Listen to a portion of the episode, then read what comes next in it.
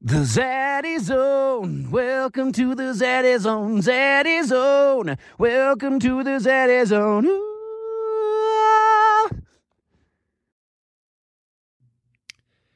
So I got myself a Somavedic in the house. I got it about a month ago, and I want to tell you about it because I find this stuff absolutely fascinating. The Somavedic is this little circular, colorful thing that you plug in, and it creates a harmonic field in your environment reaching 100 feet in all directions, penetrating through walls and floors, etc. Now, why do I have this thing plugged in?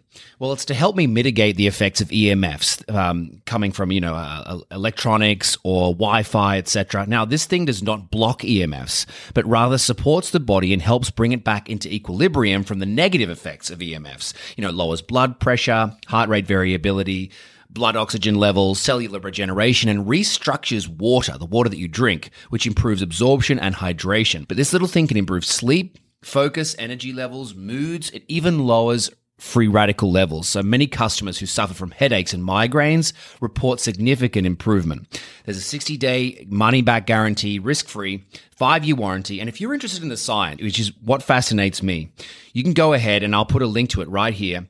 And you can see the images of water and blood before and after it has been exposed to the Somavedic. This stuff is super cool. And as I learn more about the possible harms of EMFs, I'm so happy that I have one in my house. Visit somavedic.com and use code ZADDY at checkout to save 10% off your purchase. That is Somavedic, S O M A V E D I C dot com, and use code ZADDY for 10% off. Love you. G'day, Doc. What's up? How are you? I'm doing great. I uh, I was partially expecting you to come on in full costume of um, of a lion. Something else. Not not that I'm disappointed, but no, it is Halloween. Halloween. It is Halloween, but you have to consider that I dress up every day of the year. True. So Halloween is just not special for me. But I love your setup here. You, are clearly an intellectual who's not a vegan. Oh. How did you know? because there's a skull, a, a skull over the top away? of your head. oh my God, you saw that here. There you go. This is true. This is very offensive to people. Wow. Yes. How dare you? Cool, right? Yeah. How dare you? Where, where are you in the world? So I'm right outside of New York City. Uh-huh. We are, my husband is just finishing his last year in medical school. So he was in the military for a decade and uh, now in a second career finishing med school. So we're right outside New York City. Incredible. Okay, well, let me introduce you and we'll get right into it. Here we go.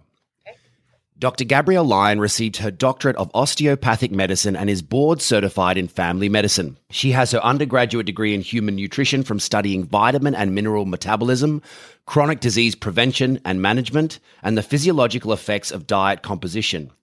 She also completed a research slash clinical fellowship in nutritional science and geriatrics at Washington University in St. Louis, Dr. Gabby motivates people at any age to reach their fullest potential with the principles of muscle centric medicine. Is that a good intro? You like that?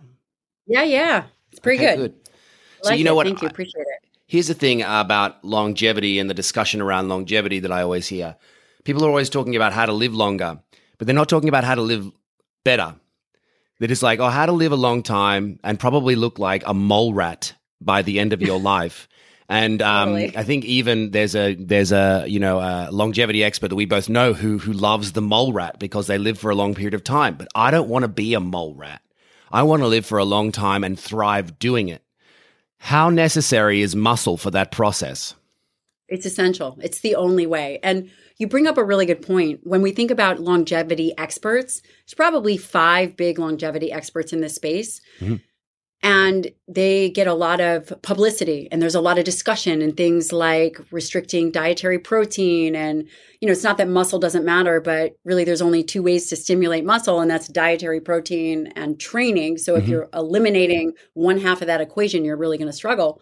But going back to this longevity concept, the, there's five, maybe five main experts that kind of flood the market. But if you ask a trained geriatrician or anybody else, hundreds of other clinicians and you know thousands of other scientists within the space, nobody is arguing that, right? Mm. Um, and I, I, think perspective and narrative is really essential to highlight, uh, especially as these choices that we make midlife have the potential to be a life or death decision. And I, I mean, I know that that may be um, extreme, but ultimately, what you do and how you build muscle determines how you age. Death is inevitable, so it's more of a bad life or a good life situation. Like mm-hmm. it's like, do you want to thrive or do you want to be fragile? Yeah, it, you know, I love that you actually bring that up. I think that one of the pushes to focus so much on longevity is actually the fear of death. Mm. Yes, and I think from an intellectual perspective, everybody is trying to do all these little things as opposed to focusing on some of the core fundamental things like build muscle, eat dietary protein, be strong, be resilient mm-hmm. against the environment or the perception of stress. These kinds of things rather than um, take your res- resveratrol or uh, restrict protein in the middle, like whatever it is. Mm-hmm. I-, I, do believe actually perhaps it is a, a, a fundamental fear of death. Yeah, you mentioned before um, at around middle age how vital it is to be starting to build muscle or to be building muscle at that age. What do you consider mid mid age? Great question. Uh, this is a great question. We know that as hormones change, typically around your 30s, that the tissue has the potential to change. I say this in absolutes, but perhaps it's not absolutes. Perhaps that we are up against a very sedentary lifestyle. Mm-hmm. So as I speak in absolute, saying, okay, at 30, your testosterone is lower. Um, you maybe are not driven by insulin as much as it relates to growth, and, and perhaps insulin is going to make your waistline grow wider versus uh, grow taller.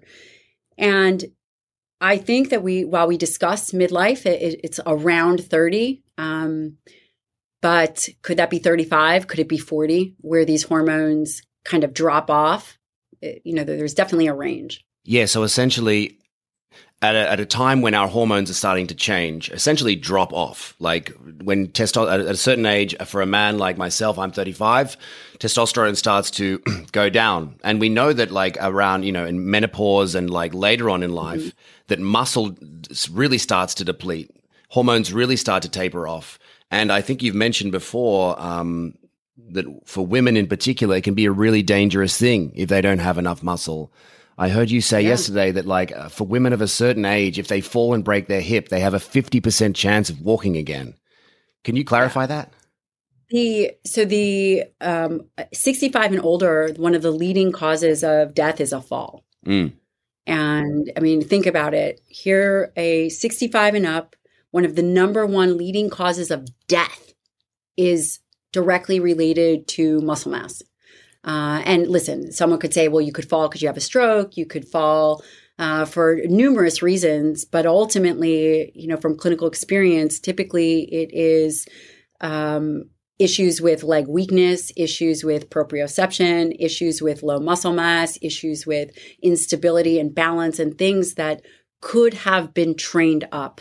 Um, of course, that's not going to protect all falls, but mm-hmm. uh, as an if an individual falls and breaks their hip, their trajectory of life, for the most part, is very poor. Yeah.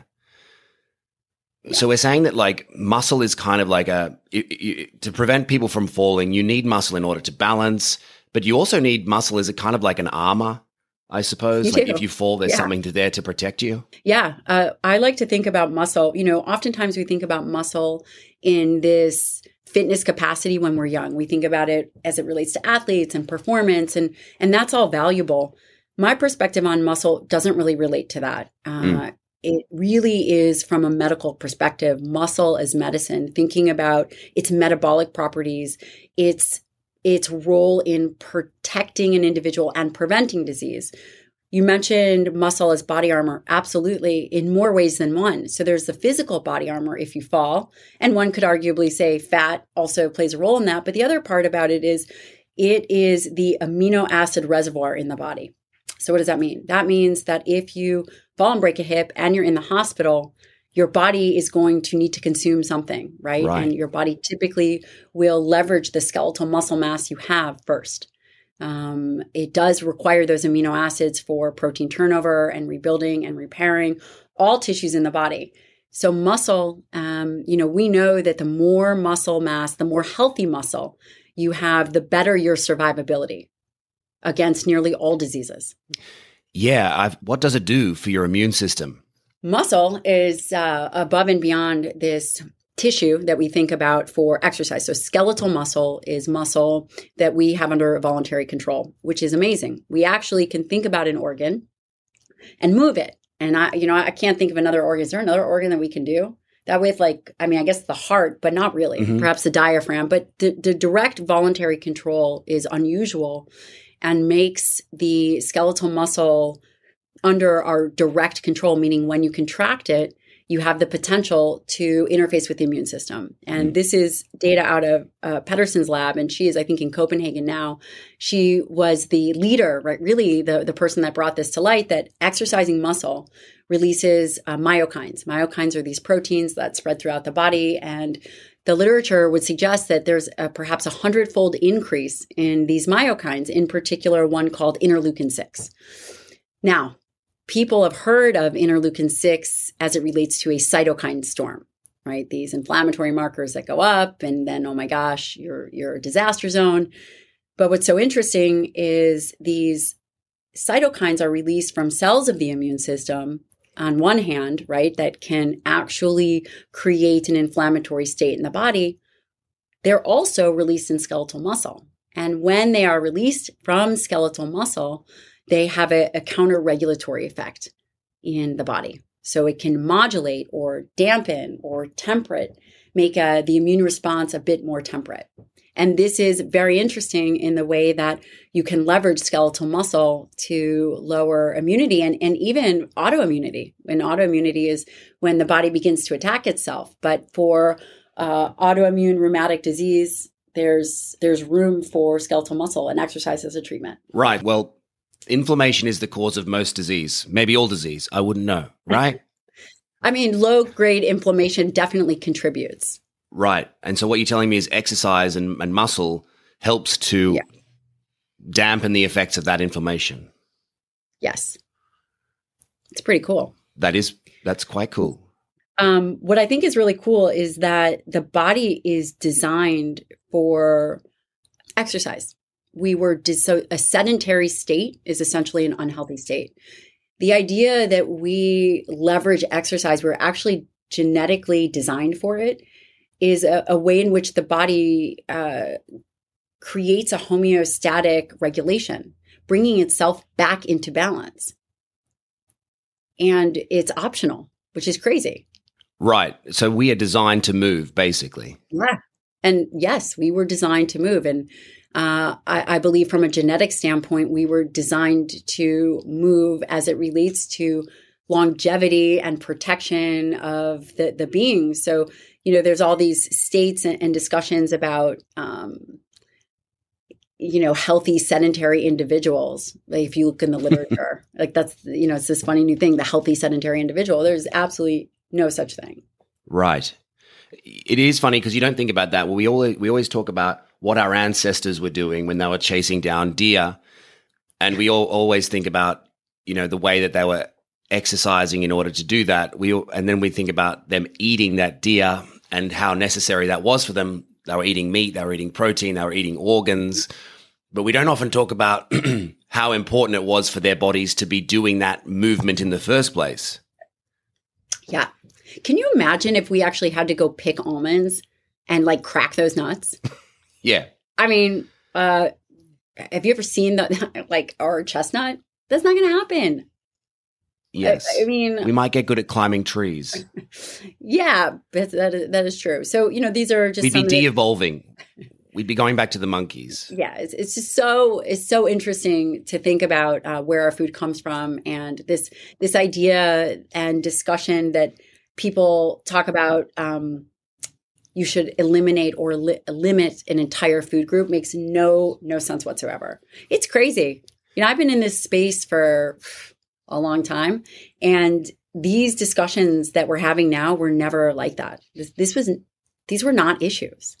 Yeah, it's kind of like the loudest voices from the either side of the extremes have gotten Always. louder and louder. Always. You know, um, the extreme carnivores uh, and the extreme vegans. It's just re- it's really insane. If if ever there is um, a riotous comment section around diet, it's undoubtedly begun by a, an angry vegan. It's just always the way. They're incredibly ideological. They're really dedicated to what they believe in. Yeah. You know, um, the history of nutrition has always been that way.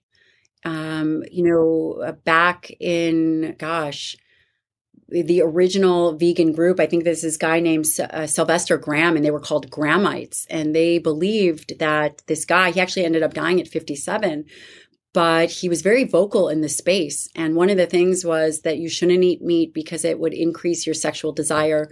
You should eat graham crackers. That's actually where graham crackers came from in a, in a push against masturbation. Right. Um, and it was using food as a way to be morally sound.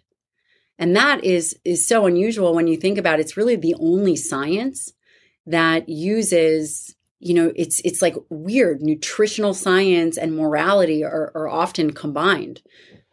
You know, it's a, it's very unusual. Yeah, I know. I I know who I'd rather have a beer with, um, and it isn't Graham, um, and it isn't Kellogg, they're yeah. all uh, Kellogg was involved in that too, wasn't yes, he? Yes. Yeah. This was the idea that people should be more vegetarian, eat more grains, and uh, and those kinds of things. Yeah, for everyone listening out there, this is actual history that you can go and look up if you want. The Grahamites uh, and and Kellogg designed diets for because they believed that the libido was and the male libido in particular was the big biggest problem with society that these rich foods were um, essentially causing sexual sin and so they designed an entire food I guess they they kind of designed the food pyramid in a way. That bottom section of the pyramid is always full of carbohydrates. If you look at a food pyramid, mm-hmm. and that was that's their doing. Um, so this is this isn't conspiracy. You can go and look this up. Yeah. It's actually insane. But they were trying to design you to be less sexual you know, it's this, again, this anti animal narrative goes deep and it's every, I don't know, every 40, 50 years, there's a new narrative about, okay, it's bad for the environment, which we know it's, that's a smokescreen. This environmental conversation is a complete smokescreen for big industry and fossil fuel. You know, you can't eat your way out of climate change. You just can't. It's, it's interesting. Uh, from an ethical standpoint, vegans will often claim, well, nobody died for my salad. No animal died. It's like, actually, more animals died for your right. salad than died for my steak. One animal died for my steak. If you're eating a salad with uh, asparagus, avocado, lettuce, there may be about 40 different animals that have died for that crop. Mm. So uh, I call bullshit. um, you know, I, I think ultimately, ultimately, what is going to have to happen is we all have to agree that we have a globe to feed, right? There is a massive population that we have to feed. And in some regard, the fact that an individual would get access to high quality food is a luxury and, and a gift. And it shouldn't, you know, you know, in other countries, it's sacred, it's important, it's nutritious. So, absolutely. So let's pivot to protein because we're talking about it and how much protein we should be eating as individuals every day. I'd love to hear what you yeah. think about that. Well, we can start off with the the RDA. So the recommended, which is recommended dietary allowance uh, here in the U.S., is 0.8 grams per kilogram, which is very low, and that is the bare minimum to prevent deficiencies in 97.5% of the population. That's too low. Uh, they haven't changed the recommendation since the 70s, so that's weird. They should wow. be changed, and eventually that will happen. The data would suggest that that double that really for more optimization. Again, these recommendations are based off of nitrogen balance studies, which are 18 year old men. So 18 year old kids, one gram per pound ideal body weight, I think, is much more valuable for an individual for optimization that may be on the higher end. Individuals can titrate down or even up if they want, depending on their goals. I think uh, we have to think what is the end goal in mind. And if they have issues with body weight, are they overweight? You know, do they want to build muscle? Any of those things. But one gram per pound ideal body weight is a great place to start for everybody. Wow, that's that's great advice. So I think about me, I'm 220 pounds. 220 220 grams of protein a day. You know, can I tell you, I've really been focusing on my protein in a crazy way over the last six months, let's just say. And I find it to be actually, um, you've got to be conscious of it. You've got to be actively thinking about the amount of, pro- like, eating protein and eating enough protein. So let's talk about ways in which we can get enough of that protein in. It has to be nu- through nutrient dense foods. Yeah. And, and by the way, Could you, you talk a bit about that? A little bit lower. So how tall are you, Luke? I'm six foot five. Oh my god, so tall. Yeah, that's uh, yeah. Yeah, very tall. Um, you could probably go lower in protein. You probably don't need 220 grams, but it's a great place to start. So, for example, if you wanted to reduce it to 200 grams, you you would be just fine. The question is, where else would you get your calories from? Um, again, you don't struggle with mm. body composition issues. It doesn't seem like you have any of those issues. But you know, for the listener, they can go above that and below it. We haven't really seen any detrimental effects on the higher ends. So, in terms of what are practical ways individuals can get protein, I I think that whole food sources are fantastic, and that is you know beef, bison, chicken, fish, eggs, dairy. Dairy is good. It can be higher in fat, but you know, Greek yogurt. I know there's a lot of people that don't like dairy, but we actually eat a lot of dairy here. Um, so there's that. And then a whey, yep. if someone is going to do a shake, I think whey protein shakes are great. Uh, very valuable. Yep. There's immunoglobulins in them. Whether they get it and have any systemic effect, I don't know. But uh, as a food matrix, whey protein can be great. And then the other thing, protein has lactoferrin and alpha lactalbumin, and it has uh-huh. these bioactive compounds that can be good for the immune system, could be good for gut health. Um, uh, but again, uh, remains to be seen. But those are those are some potential benefits. Well, it would kind of depend on the quality of the whey, wouldn't it? Because there is whey itself. Like if you were to take whey from a, a cheese maker, there would probably be uh, probiotics in that whey which is like fresh whey. But then the way that you're getting down at you know your vitamin store may not have all those enzymes true. right it's true right so it would probably be um, product specific uh, mm-hmm. and if it's you know depending on how it's uh, processed is it yeah depending on, on probably the processing and then how why do you recommend a whey protein over like a soy protein or a pea yeah. protein um, i know that you know this answer but the uh, the listener may uh, want to know this answer. And it's, you know, we don't see those isolated proteins exist in nature. And I do have concerns. You know, I'm a clinician and, and I do have concerns of what that looks like over a decade to two decades of use of these plant-based proteins that you know we know that for example pea protein has it has estrogen like activity it doesn't have estrogen but it has estrogen like activity and in these high concentrations um, again, it doesn't exist in nature. So I, am not saying that it's bad because you know we don't really know. We don't. It hasn't been around that long. But mm-hmm. it, it always concerns me when we're now introducing foods that don't exist in, in a fashion that don't exist in nature. I don't think anything ever good comes from that. It's like a Franken yeah. food. Um, I think that we have to be cautious. Yeah, I, I, think for everyone listening, what Gabby's talking about is if you take some pea protein powder and eat the amount of peas actual peas that it would take to get that amount of protein, that would be an unnatural amount of peas to eat. AKA, you were not supposed to get your protein from peas. Nature never designed it that way. Yeah. You were designed probably to get your nature your, your protein from dairy, meat, etc. Yeah. So to eat it would it would take it takes a lot let me just say this it takes a lot of quinoa it takes a lot of peas to be able to get your uh, your right. daily recommended amount of protein it's really hard to do that yeah, and then the other the other thing is that we're now isolating the protein from peas and taking it out of actually the whole food, and that's weird. And it's a whole process, right? It's it's processed. Yeah, it's and listen, yeah. you know, is it okay to eat processed foods? I think that probably we could argue that lots of things are quote processed, but yep. when we are eating foods that are new to the human in the way that it is, it's we it's uh makes me uncomfortable as a physician who's uh, dedicated their life to making sure that people are healthy and it's my responsibility. It's, it's uncomfortable for sure. And we don't know the long-term effects you know and the other thing that i worry about is right. as we spread the message about how individuals should reduce animal-based products i do worry about the generation that is susceptible to that information the millennial generation that really is susceptible during their grow, their peak growing years. Um, I, I definitely have concerns about that Right. So, right, like for me as a millennial, it's right now. It's like between 30 and 50, let's just say, yeah. to be actively concentrating on your protein intake and your muscle. Right. Yeah. That's what you're talking about. Yeah. And, you know, the, the, the concept that it's not going to get easier, right? It's how do we plan for the inevitable illness or injury? Because it's going to happen. It's an unfortunate truth and it's a bit depressing and, and perhaps there's there's maybe a, a bit negative, but the truth is it's going to happen and how yeah. you plan for that it's not if it's it's when And that's the reality of it. So you gotta you gotta plan for that period of decline. Yeah. I mean, it certainly wouldn't be a good idea for anybody. You know, my mum is a nurse or was a nurse at a nursing home for most of Oh. my life. Yeah. Um, and so, you know, putting people at that age on a low protein diet would be a bad idea.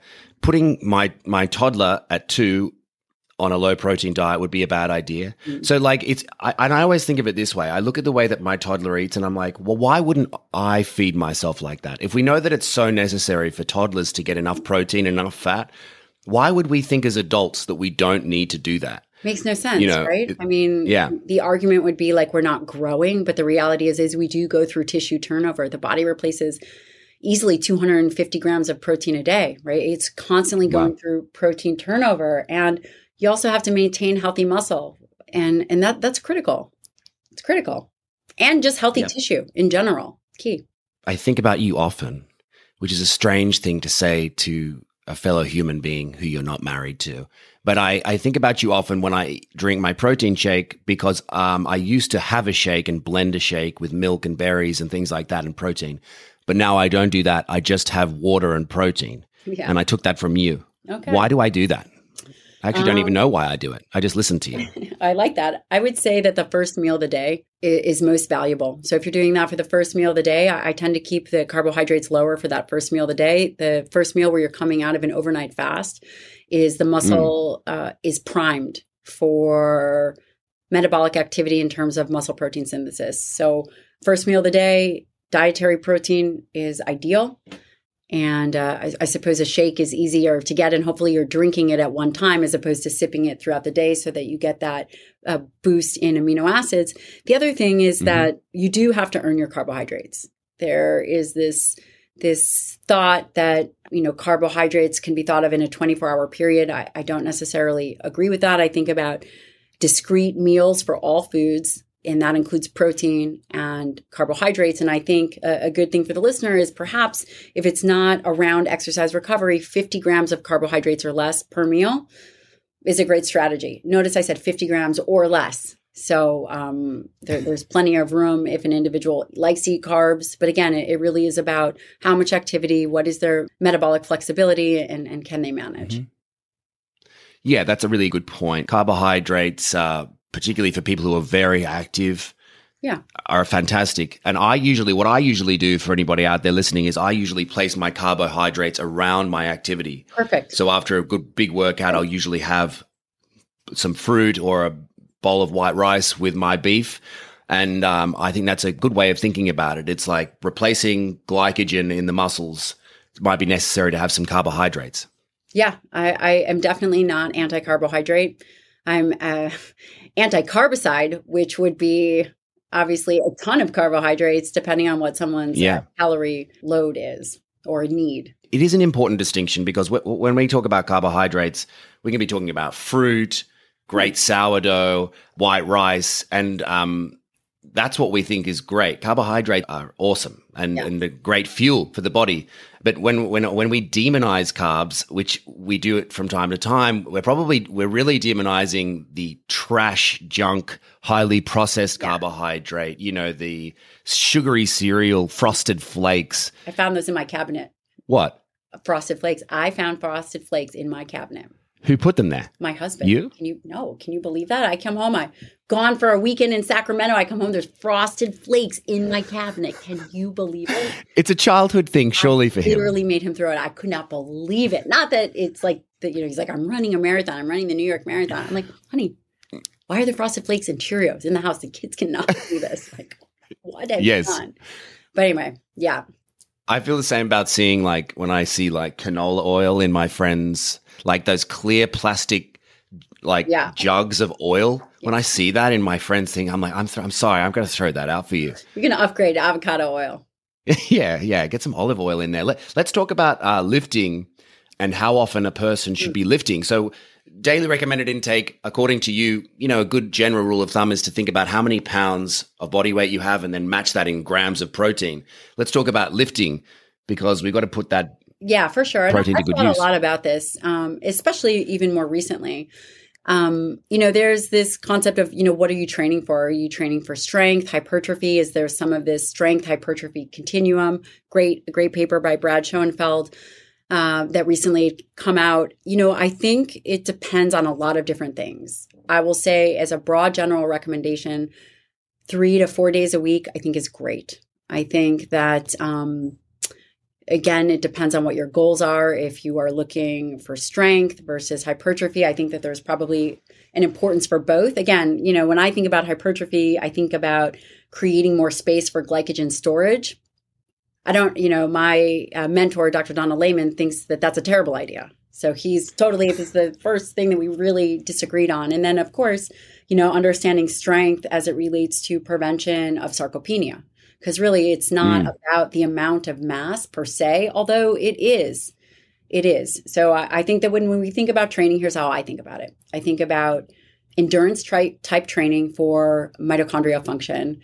Um, and obviously utilization of substrates, meaning carbohydrates and uh, fatty acids. And then I think about anaerobic training, which is somewhat of a you know, combo between high intensity interval and sprint interval training. And then I think about hypertrophy strength training. And I know that they're not the same thing, but I I really think about it really in terms of hypertrophy. So it's it's those three domains when I think about training. When I think about hypertrophy, I think 3 to 4 days a week. Again, uh, what is hypertrophy? It's really focusing on getting the muscles bigger. But again, as you contract skeletal muscle, you create flux and when I mean flux, I mean flux of, say, the fatty acids in the muscle, flux of the glycogen in the muscle, flux of these storage nutrients in the muscle. And that's actually mm-hmm. critical. So, actually, to flux that out and to have flux so that you don't get a static environment within that tissue is really important. You're essentially using all of those nutrients, yes. all those amino acids and glycogen, right? And fatty acids. And you've got, yes, you should create that flux. That's really important. And that's why uh, sedentary muscle can become so unhealthy. And that's why I believe that these diseases of aging really begin decades earlier. You know, you can see it in 18 year old individuals who are non sedentary uh, you do see insulin resistance, which is simply the body's inability to be sensitive to insulin, which is a hormone that comes out of the pancreas to move glucose into mm-hmm. the, the cells. So, resistance training or strength training, hypertrophy work three to four days a week. And then I do think endurance training is important. A lot of people kind of would argue against that. But again, I'm not coming from a perspective of um, performance. I'm really thinking about aging and longevity. And I believe that there should be, uh, and I say this, like I cringe when I say this, should there be 150 minutes of moderate to vigorous aerobic activity a week? I mean, that's the recommendation. I think that if you're lifting appropriately, you might not need to do that. But I, you know, I would recommend, depending on where someone is. And then this seems a little bit robust, one session of some kind of hitting that peak heart rate um, and that mm. would be, and people can build up to it because it, it's very uncomfortable. And that would be sprint interval training, but people can build up to and get used to doing that. Yeah, that's fantastic. Okay, so three to four days a week of um, lifting and lifting heavy things, and then um, 150 minutes, let's just say, of which sounds like a lot, but in a week it's not that much. So 30 minutes, five days a week. 30 minutes, five days a week of moderate, like it's like, what about a fast walk? Yeah, yeah, you could do that. You could do that. Yeah. And listen, I don't do 150 minutes, so I'm I am saying something that I know is the recommendation, but I don't actually do it. So I don't do that. I yeah. heavy three days a week. I do some kind of dynamic movement. I do some kind of, um, you know, I'm working towards the sprint interval training. I don't have a, a, a great engine right now, so I'm doing more high uh-huh. intensity uh-huh. interval training, um, and then some form of cardiovascular activity. Yeah, great. Yeah, I highly recommend walking and walking at a pace. If you can put a, a, weighted vest on or something like that, do that. If you don't have that, don't worry about it. Go for a walk at a pace that's fast. If somebody's with you and you're struggling to talk, you're doing really well. If you're struggling to breathe just only out of your nose and you really want to breathe out of your mouth, that's great. That's like a good sign that you're in a good zone, the zone two, which is fantastic for the brain, not only the body. Yeah, I've just got this thing called a Carol bike. I don't know if you know about this, yeah, but it gives you, it's a five minute workout. Yeah. So I do two 20 second sprints within that time. It's fantastic. I mean, you know, the great thing about a bike doing those type of sprints is that it's a, somewhat of a controlled environment. It's very hard to injure yourself doing a 20 second sprint on a bike. Whereas a run, if you, if you're body's maybe not quite up to that, a 20 second sprint run is like a lot for a lot of people. Yeah, absolutely. I've injured myself doing that. Uh, but the Carol bike is great. It's been used for a very long time. Um, and you can gauge metrics. You can see how far you're pushing and then how you improve, which is when you think about uh, training and you think about improvement, it's, it's really good. Also, it sets a standard for where you should be. Yeah, I love that. Okay, so we've talked about how important muscle is for longevity. We've talked about eating enough protein. We've talked about lifting weights. Is there anything else you want to mention? What? Uh, a lot of the myths around dietary protein is, is you know, if you really take a step back, protein, like animal based protein, would be the, the demise of all humankind. So you'll hear it's going to give you cancer, it's going to destroy the environment, it's going to destroy your bones, possibly your kidneys, and, and it's going to kill you earlier. So basically, eating this food that we have been eating since the beginning of time is going to lead to our demise. Uh, we've been doing pretty well so far. So, uh, if I can briefly, there is no high quality evidence that protein causes cancer. It just doesn't exist. There is also no high quality evidence that protein causes kidney disease. In fact, there's multiple meta analyses that have come out, uh, which is a group of studies, high quality studies that look at data um, over a period of time that would say that mm-hmm. that's not true. Protein is necessary for bone, like dietary protein, you need it for bone. So I think that, and then obviously the environmental smokescreen issue. So those are the handful of arguments that individuals would hear that I would say there's absolutely no truth behind other than a lot of uh, media push. Yeah, yeah. I want to ask you actually. You look fantastic. I I see your Instagram. I saw you lifting the other day what are you doing? What's your what's your vibe? I think it's a great question to ask. Is like we're always talking about. Well, in general, this is good to do. I don't know about your specific circumstance. Well, we know about your specific circumstance, and you're killing it. So what what are you doing? You've got two kids and a, and a husband, right? So you're a busy person, and you're a doctor. A we he's not quite two, so he's like 19 months. I've got a two year old. I didn't know that. And okay, I have beautiful. a three year old. So I have wow. a two year old okay. and a, and a three year old. And um, yeah, and my husband is in full time medical school. And I run a, a full time concierge medical practice, just finished a book, traveling and speaking all the time, doing a lot. Like there's a lot going on. I will say I'm very disciplined. So I don't I don't miss stuff. I don't make excuses for myself. Um, I get up early and it sucks. I usually get up early and before the kids get up and train. And also somewhat somewhat unfair. My husband's a Navy SEAL, was a Navy SEAL for a decade. So he's already up. Wow. So it's nice that I have a partner that is, you know, calling me lazy if I'm not up at four. But uh just throat punch him. But anyway, uh, so I get up early and I train early and I'm very consistent and uh, mm. I'm always looking to do the next thing. So I just finished a book, so now I'm getting back into CrossFit, and I'm going to be getting into jujitsu, Brazilian jiu-jitsu, which is something that my husband does. So um, very active, but the the core fundamental components of the workout will be lifting, again that cardiovascular activity, which I'm I'm working on building up, and then a high intensity interval type session, and then some other kind of activity that's fun. Mm, got it. And are you um are you doing cold and sauna? No, no. I mean, I do have a sauna, which I love, but I haven't had time to do it. You know, and the reality is everyone's like, sleeps. Yeah, sleep's important. But I, I think that if you know that there's cycles of pushing, that you have to embrace that there's a, a battle rhythm to a human. And when I'm in a push cycle, I'm not doing the extra stuff. Like I'm not doing an ice bath or I'm not, I'm not doing the other things. My diet is tight my training is tight mm-hmm. and my mm-hmm. discipline is tight and i'm very aware that i need to be even even keeled right i'm not too pumped up and i'm not too low i'm not you know i'm emotionally in control so i think that that's that's really important because again there's there's battle rhythms and then when i have more time i can't wait to get back into the sauna i can't wait to do all this other stuff but uh, for right now no three of your favorite supplements that you feel you couldn't live without three of my favorite supplements. Um, those change, by the way, they change uh, all mm-hmm. the time. So I would say uh, right now, fish oil. Um, I'm really big into this compound called urolithin A, but I, I, can live without all supplements, right? I should be able to live mm-hmm. and eat. And the third one, I would say vitamin D, especially going into winter. Yeah. What's urolithin A? Urolithin A is really cool. So urolithin A has effect on mitophagy, which is the impact on the mitochondria, the mitochondrial renewal, mitochondria cleaning. It's like autophagy, but for mitochondria.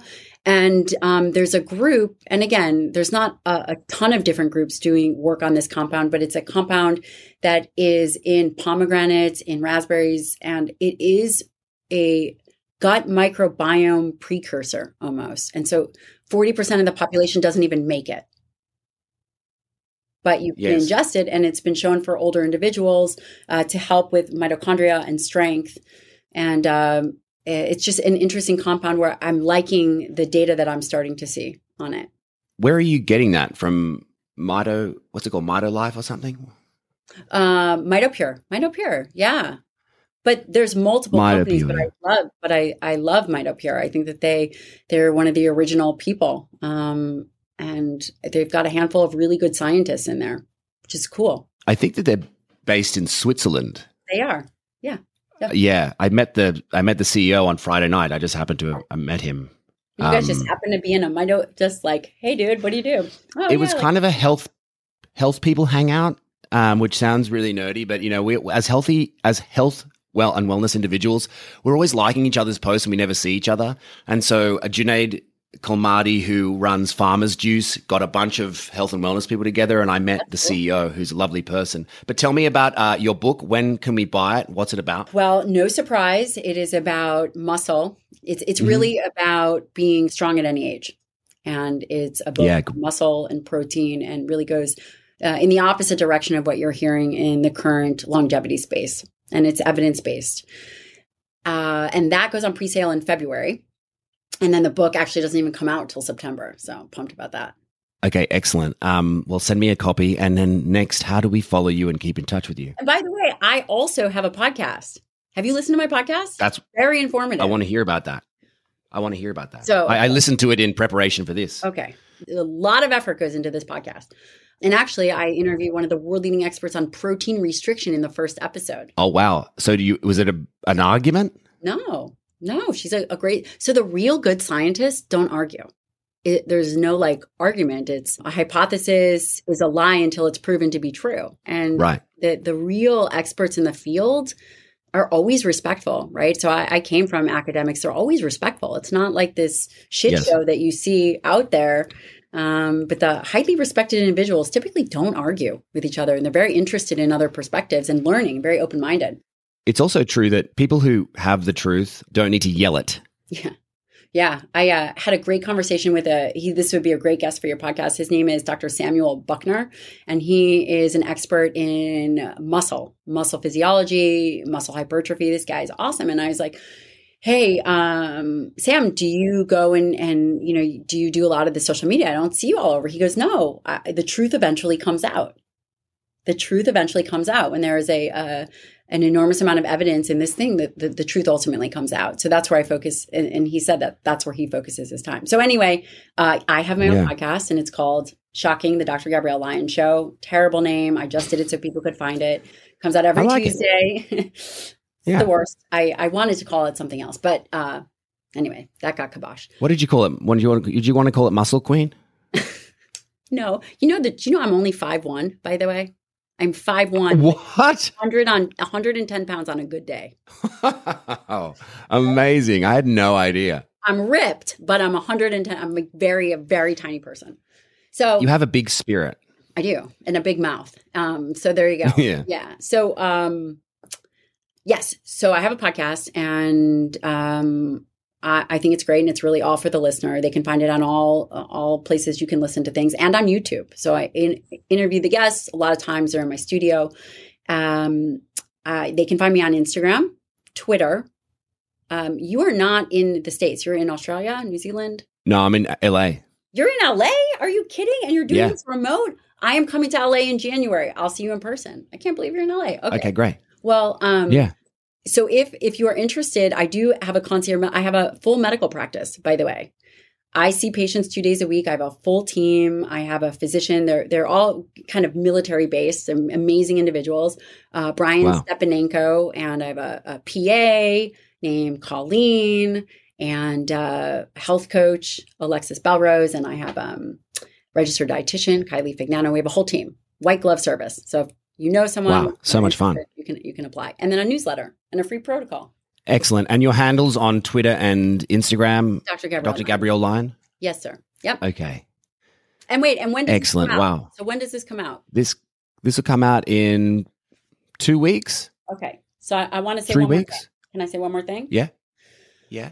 So I work very closely with military operations. Um, so if anyone has been following me for any length of time, uh, I'm married to a SEAL. I work in multiple domains within uh, special operations, and there is something called Folds of Honor. And it, it's called Seven Expedition. So it's Triple Seven Expedition, where uh, a good friend of mine, Mike Sarraille and Andy Stumpf, and they were just on Joe Rogan, are going to be jumping seven continents in seven days. Seven jumps, seven continents in seven days to raise money for Folds of Honor. So if people are interested in that, I think it's a it's it's Jumping what?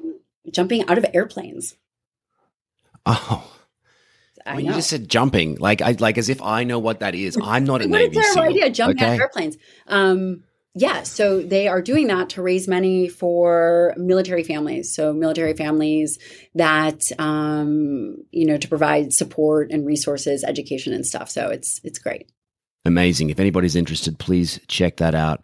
Dr. Gabrielle Lyon, thanks so much for joining us here on the Zaddy Zone.